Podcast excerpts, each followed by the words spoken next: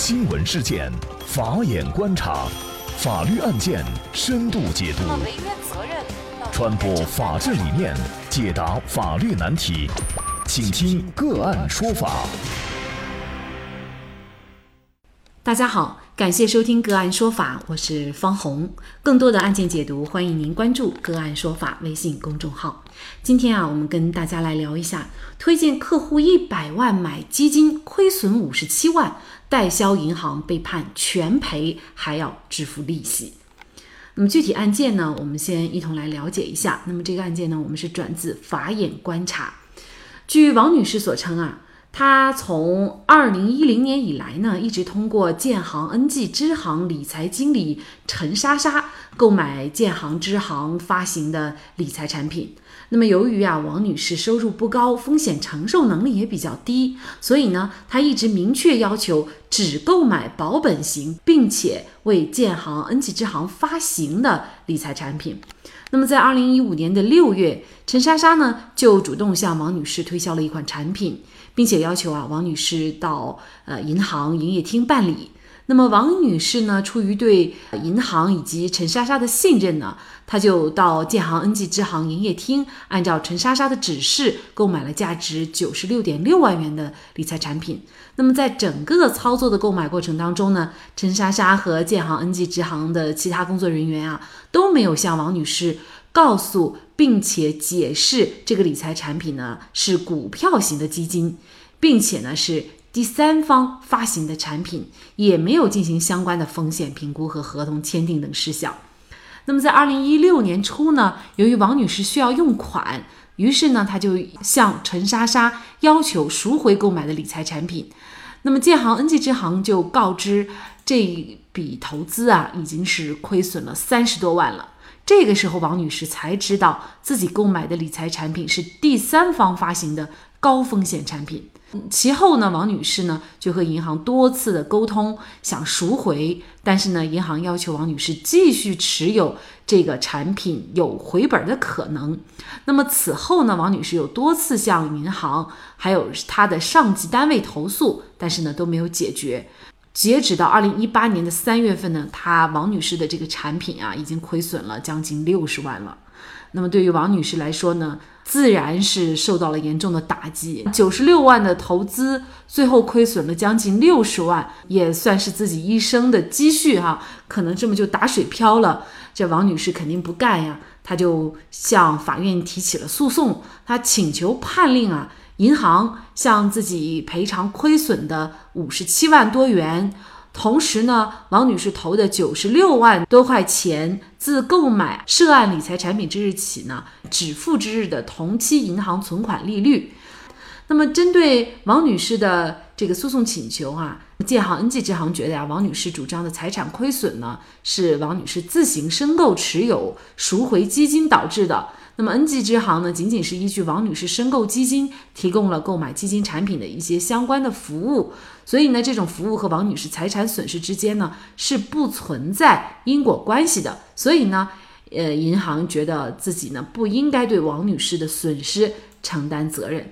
很多情况下哈，我们很多的消费者或者是银行的存款客户哈，可能有的时候就在银行的促销或者是忽悠下购买了一些理财产品，但是当发现呢自己的钱亏了以后，再找银行啊，呃，这个银行就会拿出来白纸黑字当时的一个啊授权委托书或者呢呃等等的这样的一个合同哈给我们看。那么这个时候呢，可能很多人也傻眼了，想要回来可能就非常难了。那么王女士她大半生的积蓄，嗯，能不能要得回来？就是相关一系列的法律问题，今天呢，我们就邀请云南钱鹏律师事务所主任王俊忠律师和我们一起来聊一下。王律师你好。哎，你好，各位听众，大家好，感谢王律师。那么应该说，像王女士这样的遭遇呢，呃，应该说呢，我们节目哈也收到不少类似于这样网友的一些咨询。那么这里情况很多，但是我们会发现啊，围起权来其实是非常艰难的。那么像这种情况，您觉得要回本金的这个难度主要是在哪儿呢？就本案而言吧，我们看了以后的话，我觉得有几个问题。第一个，王女士购买这个基金是不是双方自愿的？第二个问题，那么王女士所购买的产品，与她当初购买的愿望和建行推销给她的产品是不是一致？第三个问题就是在建行向王女士推荐这个产品的时候，有没有尽到相应的风险告知义务？那么这才是本案的关键。那么从本案当中，我们看到王女士呢，她想购买的是什么呢？是一种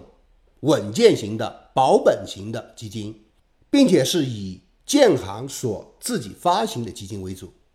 但是推销的产品不是建行发行的，是交通银行发行的，由建行来代理销售的一个产品。这个产品呢，也不是稳健型保本型的这类基金，而恰恰相反呢，是属于。股票型基金，那么股票型基金呢，就属于那种高风险的投资的一种理财产品。建行在向王女士进行推荐的时候，没有将这种股票型基金的风险完整的告诉王女士，导致了王女士的亏损。那么第二个大方面的问题呢，就是如何解决签字认可是不是就等同于王女士的？意志本身，那么从法律的角度上来说，实现合同目的是一个大项，也就是说，以及相配套的，他主张无效的呢，就有一个法律定义叫重大误解。那么就是说我买的是假产品，但是你给我推荐的是乙产品，而没有告知乙产品可能会产生的风险，这就叫重大误解。这个重大误解呢，就会产生相应的法律后果。法院对这个个的理解的话，也就是从合同法的这个重大误解来进行解释的一些。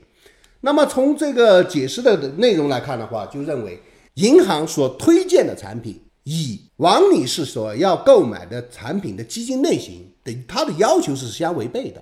王女士呢，好容易攒了点钱，她想作为进行一个理财，让自己的资产保值，但是呢，在银行没有将股票型基金的风险提示完整的告知王王女士，导致呢王女士承承担了最大的限额的风险，亏损了五十七万多。那么银行的重大过错呢，导致了王女士的受损。那么所以呢，银行也应当就王女士的损失呢承担相应的法律后果。嗯，所以呢，我们认为王女士通过诉讼要回这五十七万的亏损。是有道理的，也是合理合法的。那么可能就是在于这个王女士哈，她的本意如何来证明的一个问题哈。那么其实我们很多这个银行客户，他想去投资，其实我相信哈，尤其是老年人，他的本意都是希望能够保本儿。那么如果在保本的基础上再能赚一些，那肯定是更好的。但是呢，他签订合同的这个投资呢，有的时候确实是风险又非常大。那么这个案件当中，王女士怎么能够证明自己本意确实是这样，而银行又违背了他的本意呢？他签的是一个大框架协议，每个针对项下的每个基金的购买，他还要再签订一个另外的协议。那么就是说，从大框架协议当中的话，我们看出来他所要购买的基金的性质是什么？也就是说，一种稳定型的、保本型的、没有风险的一种基金，并且是针对建行你所自己发行的基金。而不是其他地方发行的基金，呃，也就是说，它这个基金的风险是由银行来最后保理的，它的意向是这样。但是在本案当中呢，王女士最后买的这个基金呢，是属于交通银行发行、建行代为销售的一种产品，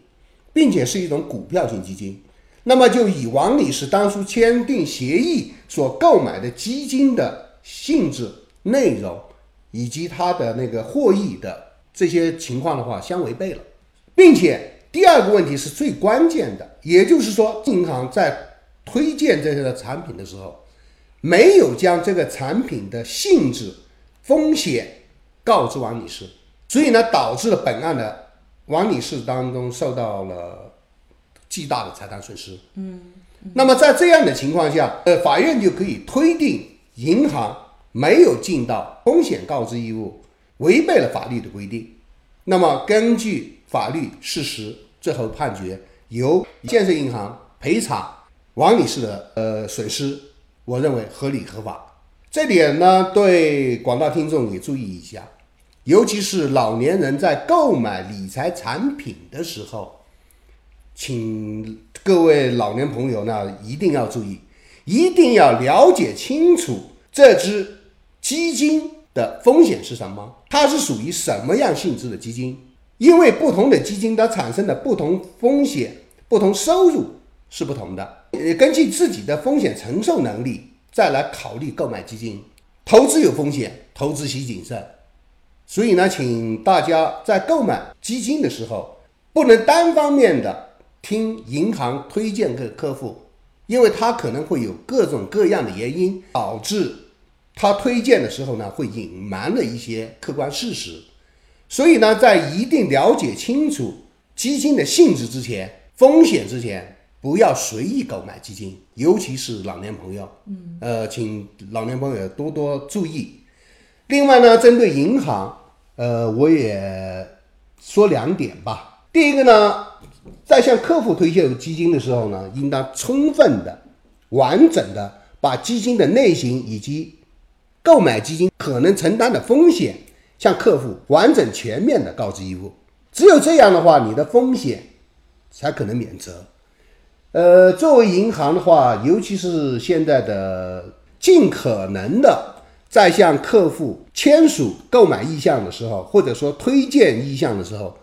进行全程录音录像，也能够留下一些证据。这样的话，对银行免责也有相当的好处。好，我们来看一下这个案件法院的一个判决哈。法院呢是认为啊，建行、恩济支行在明知道王女士风险承受能力比较低的情况下呢，违反了王女士的意志，并且违反了相应的操作规定，欺骗王女士购买第三方发行的高风险理财产品。那么，建行、恩济支行的行为呢，已经违反了《中华人民共和国民法总则》《商业银行个人理财业务管理暂行办法》等等相关法律法规及行业性规范。并且呢，由此导致了王女士巨大损失，所以呢，法院判令建行、恩济支行向王女士赔偿亏损的五十七万多元。那么，王女士所投的本金九十六万六，自购买涉案的理财产品之日起，一直到给付之日的同期银行存款利率。那么最后呢，其实王女士就相当于是要回了这笔钱哈。觉得王女士还是比较幸运的。那么实践当中呢，确实是有一些客户呢，嗯，他是要不回钱的，也很奇怪哈。就是银行为什么会做了这么多理财产品，在这种情况下还让这个王女士签这样的一个合同？其实这个合同它肯定是个格式条款。而且，嗯，这个合同对于银行本身是不利的，因为如果银行要去把王女士的钱用来做一些高风险的投资的话，哈，在专业性做理财产品的银行发生，呃，银行呢也许是法律意识不够的，呃，问题哈。当然了，从另外一方面呢，我们也会看出来，其实很多类似于王女士的这样的客户，他就没有王女士这么幸运，也就是说，他签订的合同可能其实就是他就同意了购买哪一股的高风险的。基金投资或者是股权股票投资啊等等哈，那么这个时候他如果一旦签了这个合同，事实上再要回来这笔钱是非常难的，是吗？是的，在实践当中，像这样的案例的话也不在少数。那么这个呢，处取决于法院怎么认定这个事实，以及你向法院提交什么样的证据。在本案当中呢，王女士呢还填写了一个叫做个人客户风险评估问卷。那么在这个问卷过程当中的话，他就明确表示了我要买什么样的产品，我不要什么样的产品。这个呢，就是他签字认可的一个呃双方都认可的一个证据。那么这个证据呢，也就是后来法院认定王女士购买意向的一个最直接的证据。第二个呢，就是法律规定个人理财业务风险管理指引，它其中呢就是说，对于市场风险较大的。投资产品，特别是以延伸相关交易的投资产品，商业银行呢不应主动向无相关经验或评估不易购买产品的客户呢推荐和销售。所以呢，法院呢也就根据了这个证据以及相关的法律，判决王女士呢胜诉。在实践当中，这样案例很多。为什么有的得到支持，有的不能得到支持？它首先取决于你所向法庭成交的证据是什么。现实当中，当你签每一个字的时候，那么你必须要对你所签字认可的法律文件进行一个充分的了解和认识。很多人拿过来就签字，他根本不知道这种类型的文件所产生的法律后果。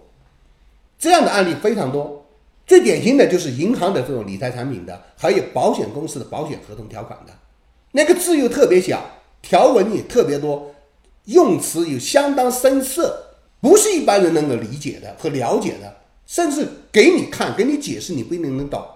那么，所以我们在尤其是在签署这一类型的文件的时候，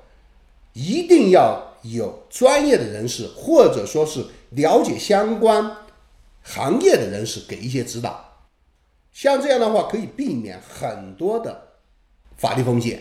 尤其是很多老年人朋友哈，到银行以后呢，听这个呃相应的工作人员的介绍啊，就签了字。其实这样的行为都是极不理智的，也是没有法律意识的。嗯，所以呢，大家呢在这方面哈，一定要谨慎行事。如果实在想投资，那么请一个明白的人给您做一些指导。那么这样呢，也避免啊，类似于王女士这样的。情况啊，还好他要回来了。如果要不回来，那么这个对他整个人、整个家庭可能都是一个很大的打击。好，那么在这里呢，也再一次感谢云南钱鹏律师事务所主任王俊忠律师。那也欢迎大家通过关注“个案说法”的微信公众号，具体的了解我们本期案件的图文资料以及往期的精彩案例点评。另外，您在生活工作当中遇到一些法律问题，都欢迎您通过添加幺五九七四八二七四六七幺五九七四八二七四六七这部电话号码的微信号向我们进行咨询和交流。给大家提供法律问题解答的都是我们节目邀请到的嘉宾了，他们都非常的资深、专业和负责任。